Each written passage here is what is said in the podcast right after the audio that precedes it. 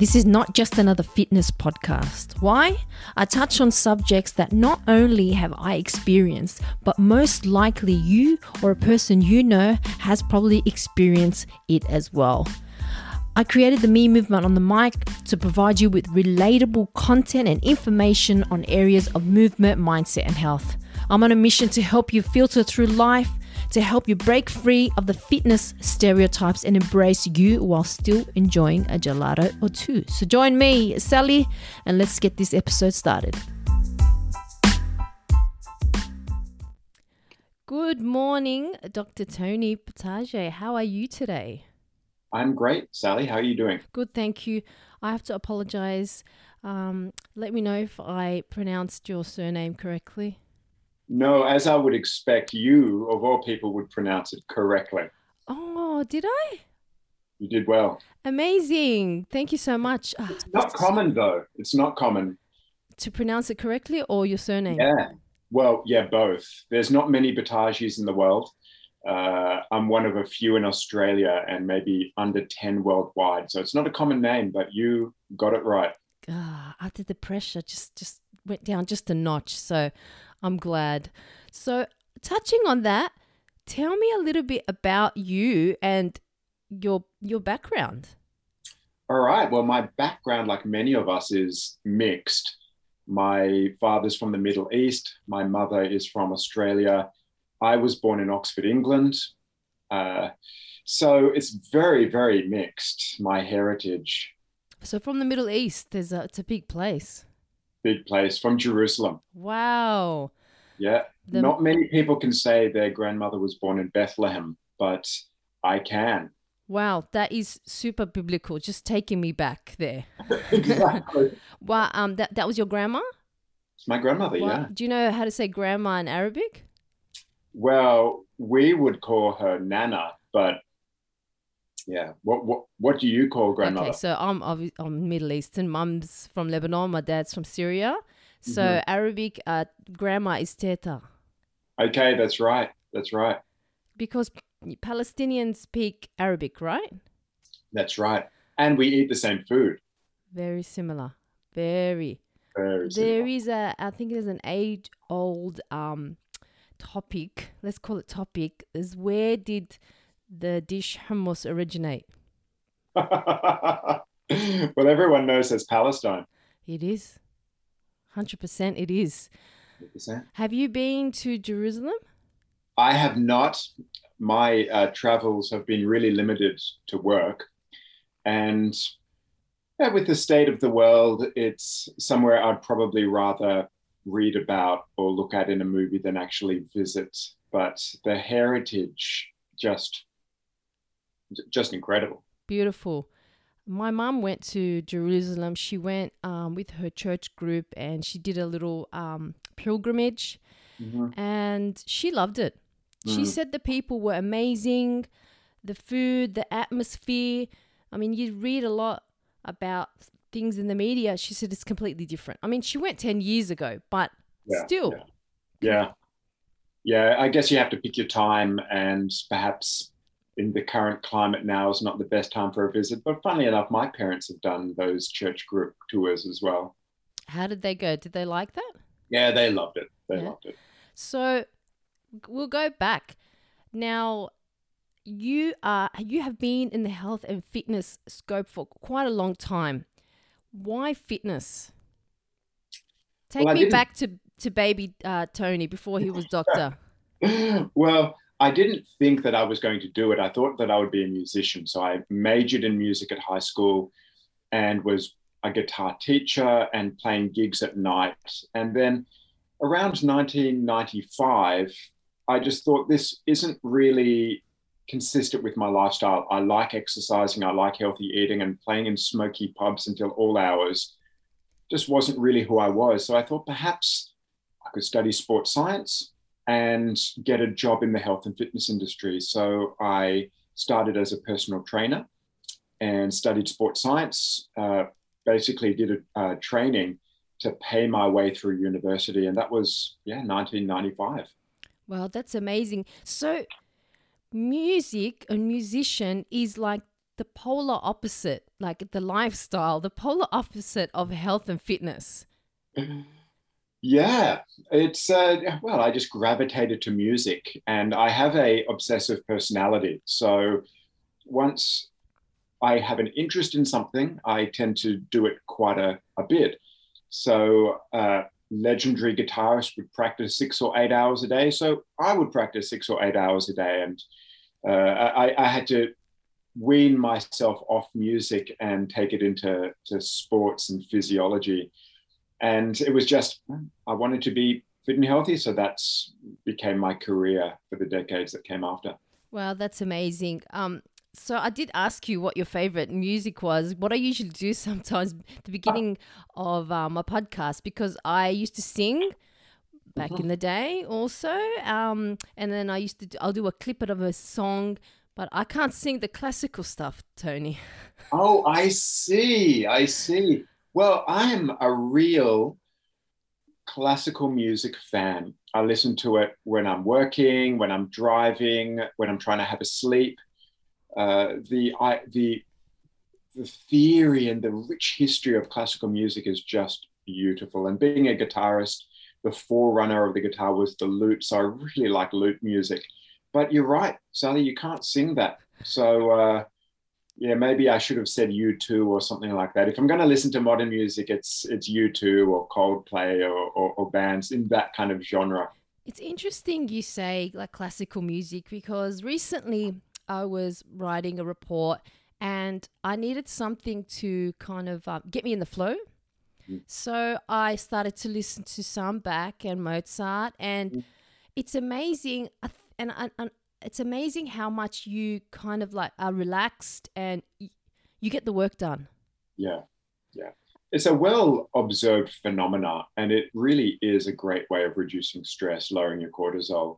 I particularly like music from the Baroque period, uh, Bach, as you've said, and and that music really does speak to my my soul. As music became the classical period and the Romantic period, it's not as it doesn't speak to me as much, but Baroque definitely. I can totally relate. Um, do you feel in a, a particular way when you listen to classical music? Because when I listen to it, I feel like it, it's a story and there's like colors, but more of a story. Yeah. And isn't that amazing how music speaks to all of us in, in different ways? When I hear Bach, I hear genius. I, I hear the divine in in music because how can these people living hundreds of years ago be so prodigious with how much they write across the instruments from single voice to whole uh, whole groups of musicians whole orchestras? It's remarkable. So the body of work is impressive. So when i hear that how did you write that? How did you come up with that? And the multiple voices it's it, it's the divine in music it's um it and it's still used today in modern music. Though you there'll be like a little snippet, and mm. it, it'll be in a rap song or any kind of rock song. So it's quite um there's a lot of longevity with this classical music. Mm, absolutely. Yeah, and I think there's a there's a science base behind it in terms of productivity. Listening mm-hmm. to that kind of tone. Mm. Um, have yeah. you heard about that?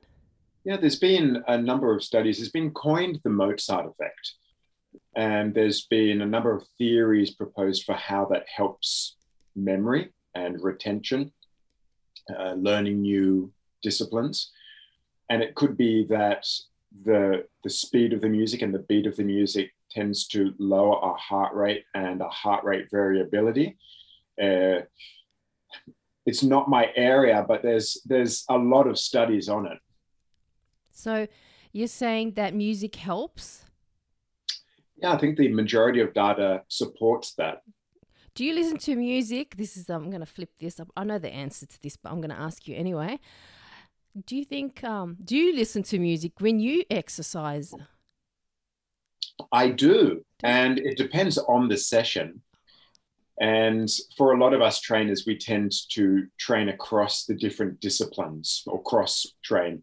So I ride a bike, I run, I swim, I use an assault bike, uh, and I lift weights. So some of those really lend themselves to inspirational music. So, in particular, if I'm doing interval training or weight training, we always perform better, or most of us always perform better if there's really uplifting, fast rock music. When I'm just doing easy work, interestingly, I listen to novels or watch Netflix, and it just makes my brain escape a little bit. So, for high intensity work, pretty much always music. For low intensity work, pretty much always an audio book or Netflix. So um, that's really interesting. Let's look at um, your fitness. You explained that you've been you, you change up your fitness in terms of, oh, sorry of your training, uh, strength training, some high intensity, um, your cycling as well.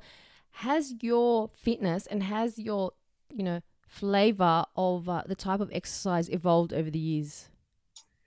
Definitely, and it it reflected the muscle fiber makeup and the predisposition that I had. So in my early years, I would do triathlon, and you can you can tell from my physique that I'm all slow twitch. So I gravitate to activities that are low amplitude, but you can go for long periods of time. And then I went through, as I became more entrenched in strength training, I became more oriented towards strength training, weightlifting in particular but now as I'm a bit older, I really just try and spread the the exercise stimulus in multiple different ways to keep it interesting, to make sure that I'm, I'm balanced in terms of my strength and fitness level. No one type of exercise can impart everything that we need for fitness. So I do some low intensity work and some high intensity work and strength, flexibility, and with the aerobic training, I just try and mix it across the discipline so I'm not in one direction. A few years ago, all I did was cycle. It was like 400 kilometers a week every week.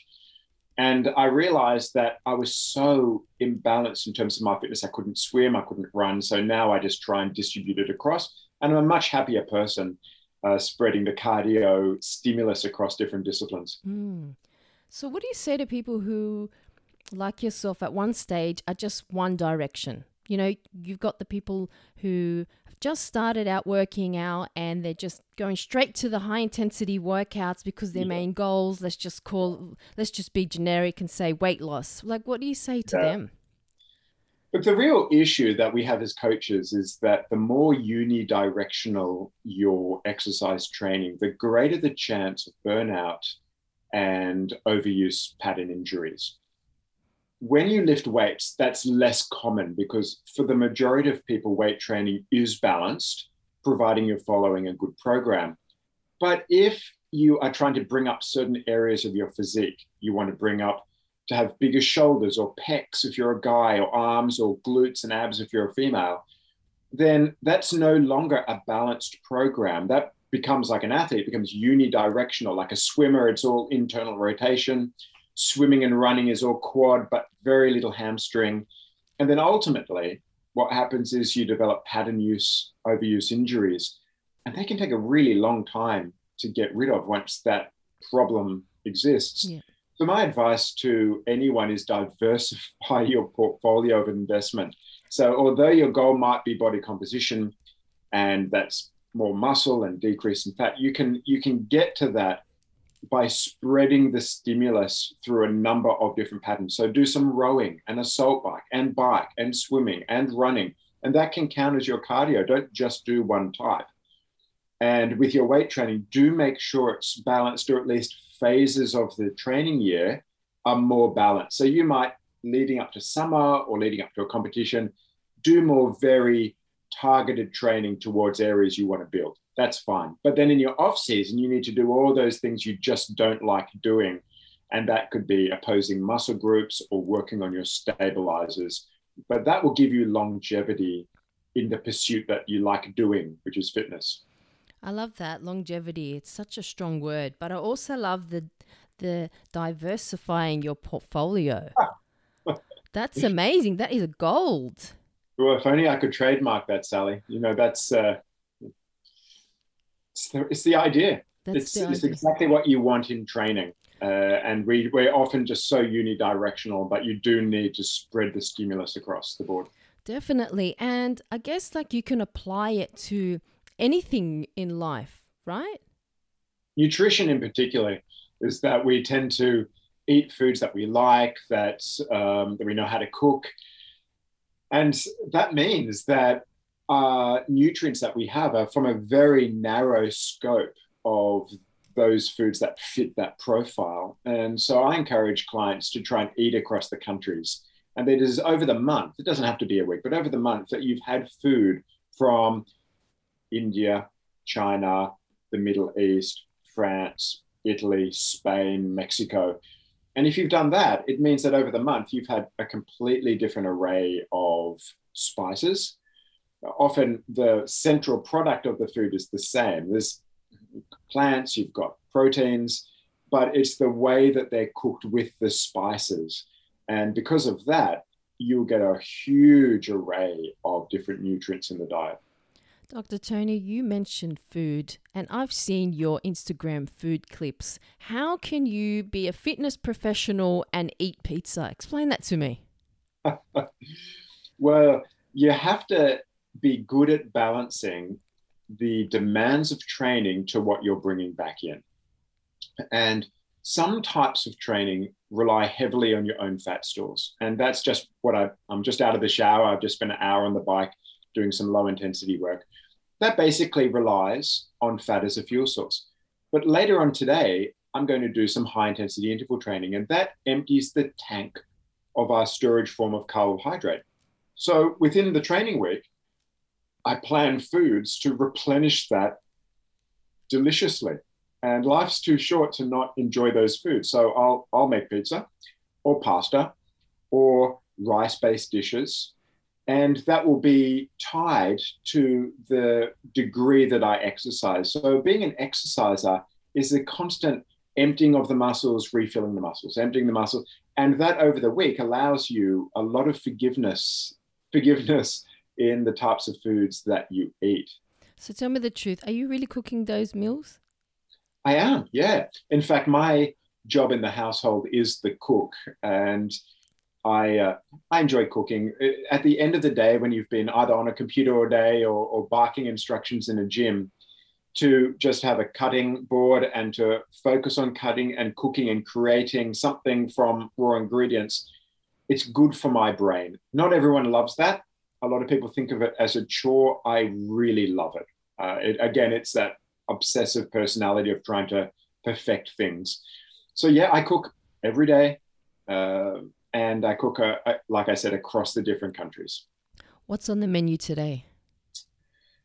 I haven't actually thought that far, but I can tell you yesterday uh, was an Arabic day. So I asked my kids, what do you want me to cook tonight? And then they would say, I really want X, Y, and Z. So uh, last night was, you'll know this, is that the baked upside down rice and meat dish called maklube. Maklube. Do you know what that means?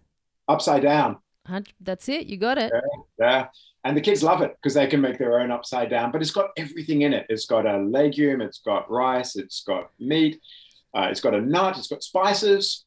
What more do you want? It's a winner. I think my mum, when I was competing, a long time ago, she was just mortified with with me saying no to certain things.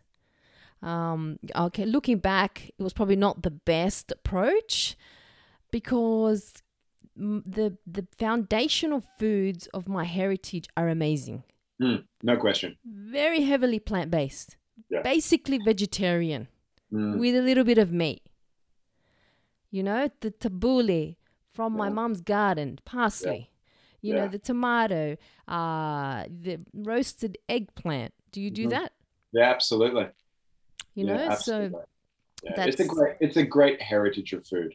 Definitely. So, what is your? Do you have a favorite dish? Hmm. Other than pizza. Other than uh, pizza. Uh, I I I really love Thai and Asian food and it's it's amazingly different. You can do slow braises and you can do fast stir fries and salads, soups. It also is it's helpful for training because you can have a, a, a rich protein source to enhance muscle recovery. It can be based on rice or noodles to replenish glycogen stores.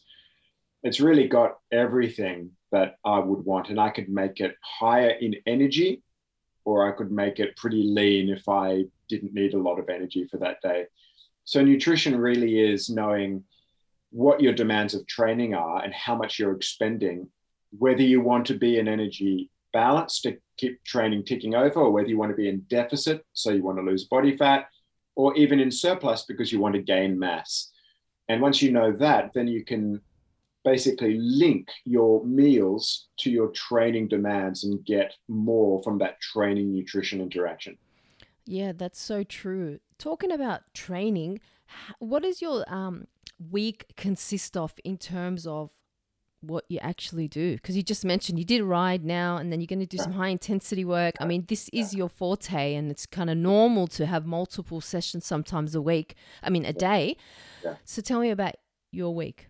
Yeah, I'm sure I'm like you are in that we we grab the training time where we can, and that's often in between writing tasks or between training clients. So it's not like I usually get one big block of time. Uh, I think for people who work on the hour, uh, we do it where we can. But generally speaking, I train somewhere between a minimum of 14 hours a week up to about 20 hours a week, and the, uh, the, vast majority of that is at low intensity. So a, a, lot of my clients say, "You train two, three hours a day." So yes, but it's not all interval training, right?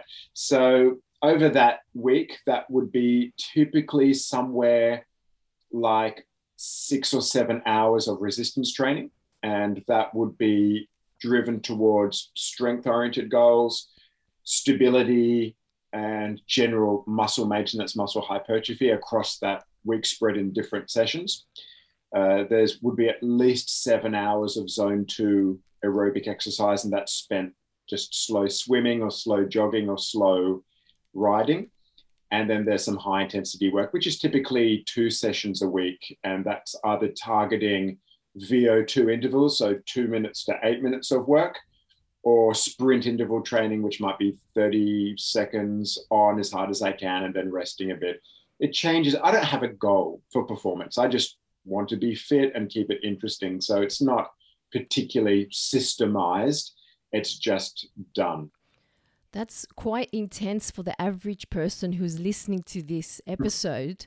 Um, but I wanted to break that down and, and ask you with your clients, like who are your clients and what's your average kind of prescription? Let's just say for someone who's just come in, um, hasn't had that much training experience, but wants to learn the best technique from the one of the best trainers in Australia. I don't know anyone else. I know a few, but you're you're you're qu- quite um, you know, you, you've got a lot of experience and and and you've got a lot of detail in your uh, prescription. So let let the listeners know what would you what was what's your approach?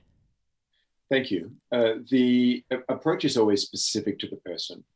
Why are they wanting to exercise? What do they really want to achieve? And i take that on board with what i know as someone who works in the industry what they need so from those twin goals, I'll then design a program based on their time and their inclination and their desire to exercise. But it invariably involves some form of assessment to see what they're good at and what they're not so good at.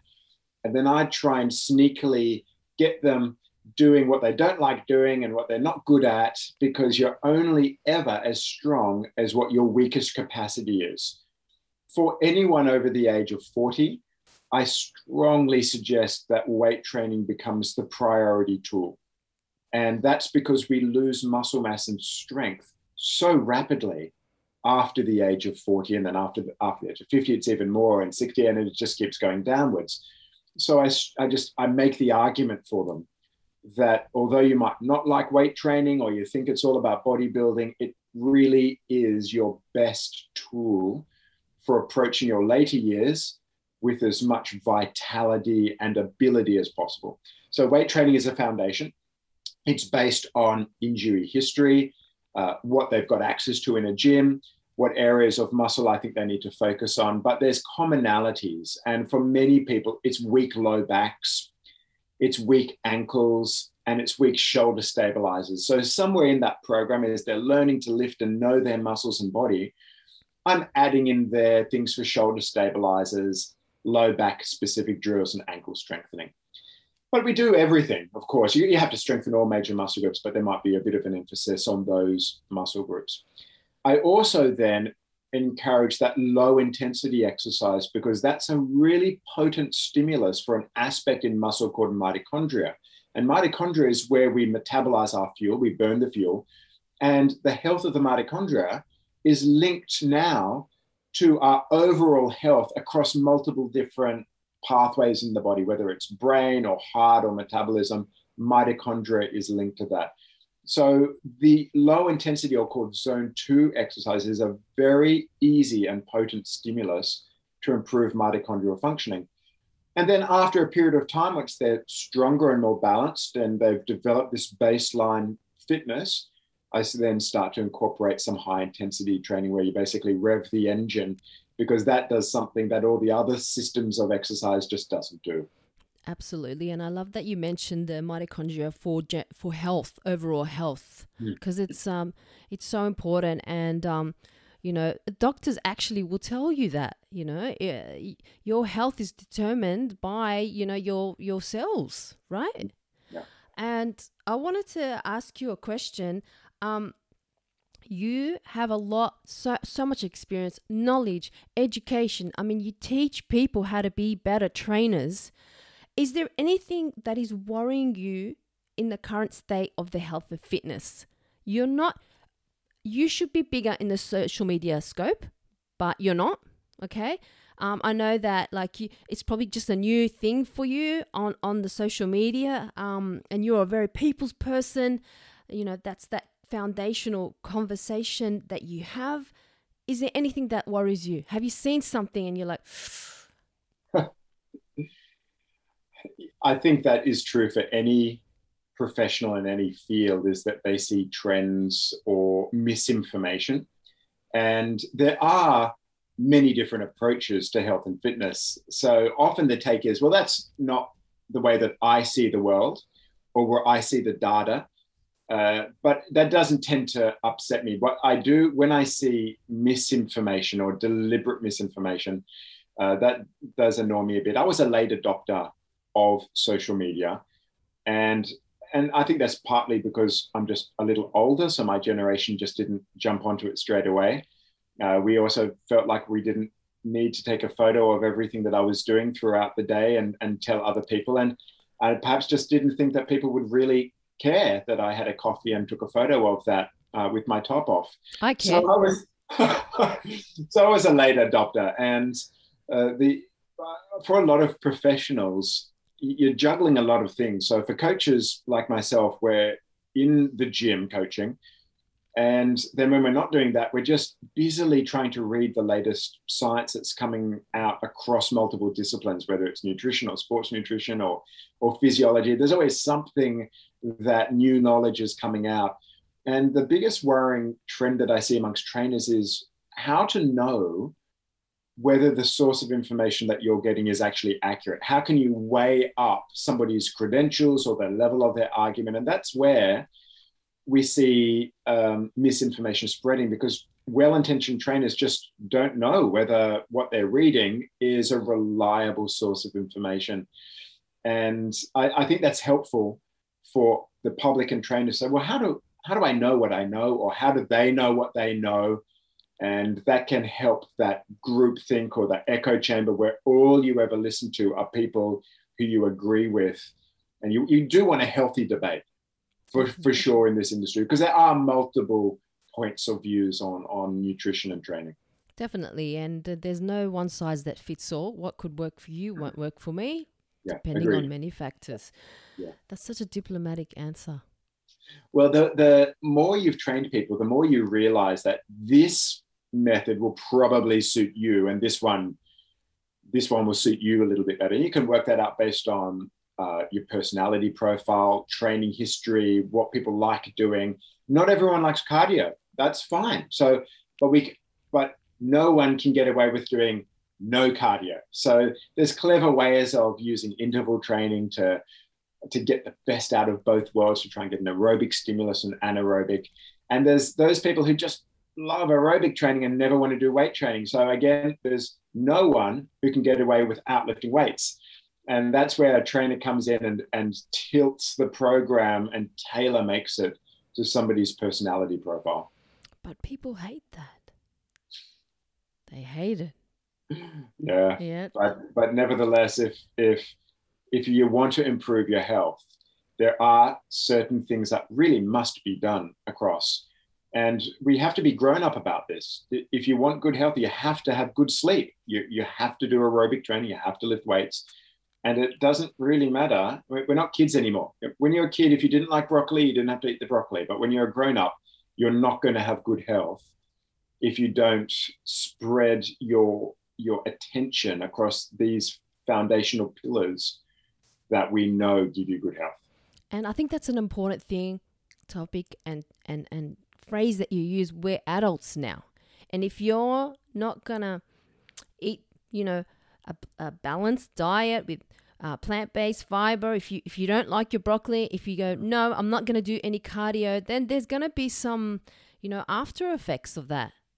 Yeah. This is just personal responsibility and it's been hammered into society now with covid. You have to have personal responsibility. And also we're grown-ups. If you don't want health and fitness that, that's fine i mean that's that's your choice but if you do, then coaches like us can say, well, here are five or six, six things that you can do that we can dramatically improve your health as we age. And they are your sleep and your aerobic and your intervals and your weight training and potentially flexibility and mobility to make all those other things more comfortable in doing that. And they require consistency. And it's the word that is it's not popular because we want things instantaneously. But the development of those capacities, they take months, if not years, of consistent application. So there's no use doing it for a month and then falling off the bandwagon. There's got to be sustainable and you have to do it day in, day out. It's a habit building. That's what it sounds like. Mm, Dr. absolutely. Tony, you are constantly mentioning this word from the beginning of this podcast. You kept saying cardio, cardio. It's really important. Heart health, cardio. Why?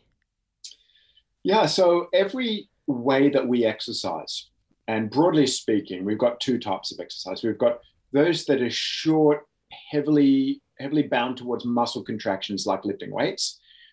And then we have those that are lower intensity that you can do for longer periods of time. Both of those exercise stimuli have really different effects on multiple systems in the body no one type of exercise has the monopoly on imparting health benefits or fitness benefits. And when you perform aerobic training, the stimulus primarily is heart, lungs, metabolism in muscle. And that is where we know the improvements in the mitochondria, that aspect of muscle that metabolizes fuel.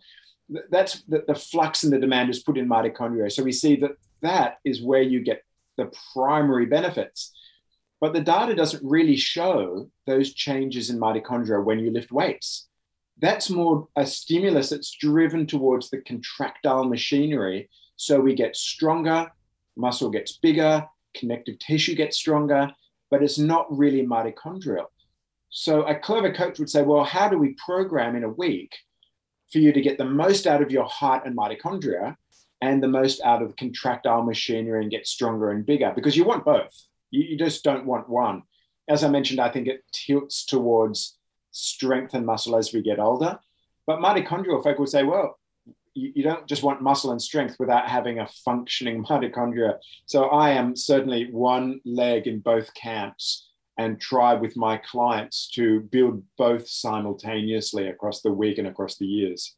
It sounds like you're just you're like building a house. Mm.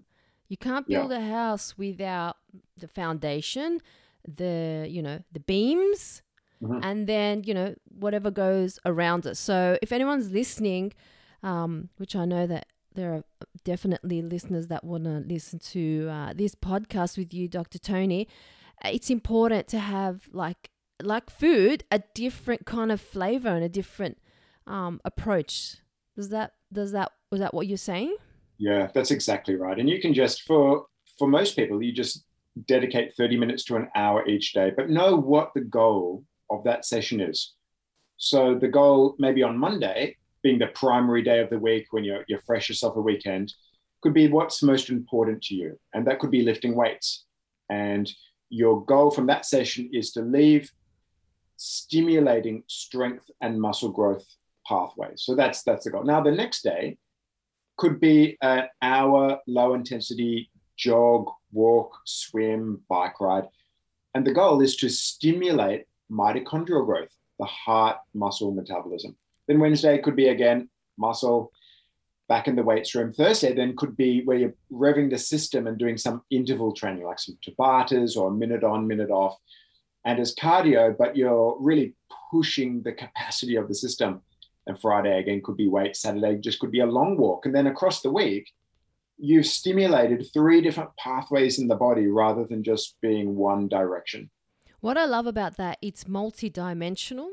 It's not just, hey, you just go into the gym and do this. Mm. It's like get out, go for a swim, go for a run, go for a walk, which is great. And it, it's the stimulus as well. Like you look outside and there's the sun. And um, I think that that's so important. And I feel that during COVID, it's forced people to look at other avenues. Has that changed for you? Well, being a scientist, uh, you always know the importance of diversifying your exercise stimulus. But we often do become very focused on, well, what do you want to be better at? And if you want to be better at something, then that's what you do over and over. So swimmers just swim, and weightlifters just do weightlifting. And it's only when you take a step back from sports to say, well, we're not dealing with people going to the Olympics. We're dealing with people who are in the race the lifelong race for health, fitness, longevity, and, and vitality. So, in that instance, it doesn't make any sense that we just spend all of our time doing one thing because that will just lead to burnout. So, if you're not going to the games, then spread your exercise interventions across a number of different uh, modes to keep longevity and to make sure that you're stimulating your body in different ways. Mm-hmm. You mentioned that you love reading current studies. Is there anything that you've read currently that uh, uh, that really interests you and um, that you thought was um, something that you'd like to share? well, research comes out at an alarmingly fast rate, and I have friends who are just scientists who might read 80 to 100 scientific papers a week. So it's a huge, huge field. Now, somebody who's a practitioner, I tend to read things that directly pertain to my work. So that's research in the weight loss world. And just this week, a huge study of an international team of experts were debating back and forth the merits of is it energy restriction that drives weight loss, or is it keeping the hormone insulin by reducing carbohydrates the driver of weight loss or, or weight gain if you look at it around the other way? And this international team of experts concluded it's the energy balance that drives it rather than the carbohydrate. So, this is a, a trend in science to look at macronutrients. In sports training, I'm interested in anything that improves performance. So, testing, monitoring, training interventions, different interval protocols. And in the world of strength training and muscle, there's studies that are, articulating what muscle fibers are being recruited in different movements or different rep ranges, and how much volume do you need to get a result, and what happens when that engages with different nutrition interactions. So, there's always something coming out across those disciplines that is fascinating and helps refine our training process so that what we deliver to clients is based on the latest information, not what we learned at university 30 years ago. That's so true. You talked about personal responsibility, and I've seen the personal responsibility with my mom at she's 80 um, and I've seen her struggle with certain things. She needs a hip replacement, um, but she's 80. Compared to a lot of people her age, because she's been quite active in her later years, um, she definitely has the muscle strength to move around um, and do some do some exercise. Do you think that there should be a push for older adults to be one, exercising more, two, including more strength based exercises in their life, uh, and maybe bump up the intensity? Def- definitely to all of those questions. And it matters, the most important aspect is the progression. So if you are an older individual and you have been a lifelong avoider of exercise, then really any degree of movement will be more than what you've habitually done. So it's worthwhile understanding how we get fitter. And this comes back to the generalized theories of training, and that is you have to have an overload stimulus above what you've habitually known. So the body mounts a defense so that you're stronger over the next coming days or, or fitter, whatever that stimulus was. So if you are an older individual, you have to go slower your ability to tolerate, adapt to, and positively respond from that training is not like it was when we were 20, to point out the obvious. So it's always worth for an older individual understanding in paper strength training is a must. What have you been doing? Nothing. So it's very basic introductions to total body strength training and then progressively overloaded in time to get a training response in muscle and strength. Dr. Tony, you have trained average population, you have trained master bikini models, bodybuilders. Is there a different mind frame that they have when they come in to see you initially? Does it change or are they both the same? They're very different, okay. as you could imagine. And the athlete, by and large, will do what you tell them, when you tell them, as hard as you tell them to do it. And usually the coach has to hold them back because the mindset of an athlete is more and harder is always better. Whereas the coach is looking at it in terms of the big picture, and that is if you go too hard too soon, then what I have planned for you in two days' time, you won't be able to do properly. And if you try and do it like that, then and you'll end up being overtrained within a few weeks. So coaching athletes is great because they're very motivated, but it often involves having to hold them back a little bit so that you can get the most out of them over the long term.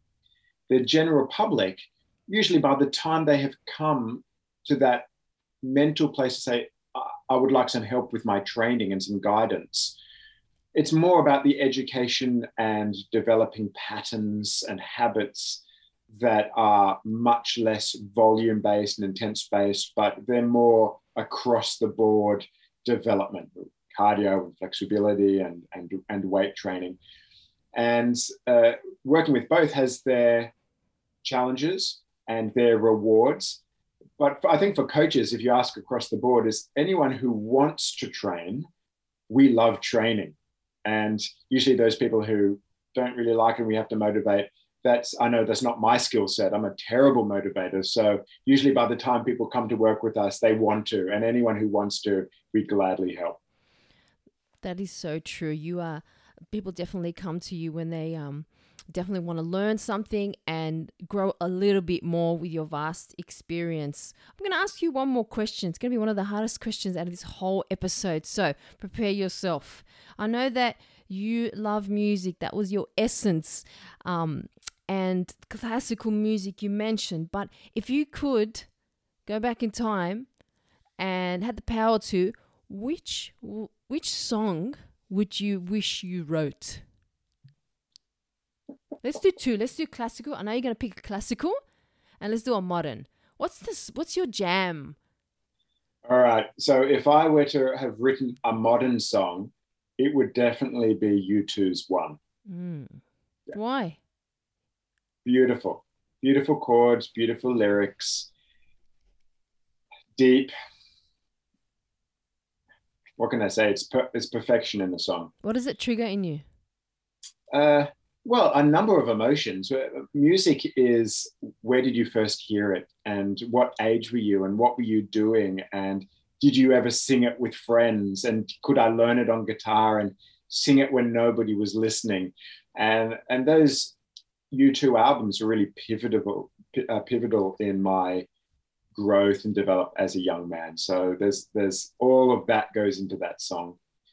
And uh, in terms of classical music, well, anything by Bach, uh, in particular the Chaconne in D minor, which is a, a 15 minute piece of music that's got sad, it's got happy. When I hear this music, I hear the divine in how beautiful it fits together. So if I were to have written a classical piece of music, then I would say the Chaconne. Does your do your kids enjoy the same taste of music? Yeah, pretty close. Yeah. I've got three young children, and they're all interested. They're all showing signs of interest in music. They uh, they all play guitar. They all sing. I don't sing. I, was going to ask you, can you give us a tune of the one? I do not. I do not sing. I don't dance, and I don't sing. Okay. Right. Uh, but they're all showing signs in, in musicals, so perhaps there's a uh, inherited trait there. Must be something inside from back in the day, back in the biblical land. You're probably some entertainer who looked really good, who could probably run around um, the town. Maybe. Maybe. We can, we can always hope. Look, Dr. Tony, I just want to say thank you so much for taking the time out of your day to give us all your knowledge and information. Oh, the pleasure is mine. Thank you. And um, I hope everybody listening enjoyed this. I'm sure they would. Uh, I hope to see you soon. Thank you. Thanks, Sally. Thank you for listening to my episode today. I hope you enjoyed it. And if you did, it will be greatly appreciated if you have a spare 60 seconds to put a review on this podcast. It would mean so much, especially to a small business. Thank you again for taking the time to listen. I'll see you soon. Bye.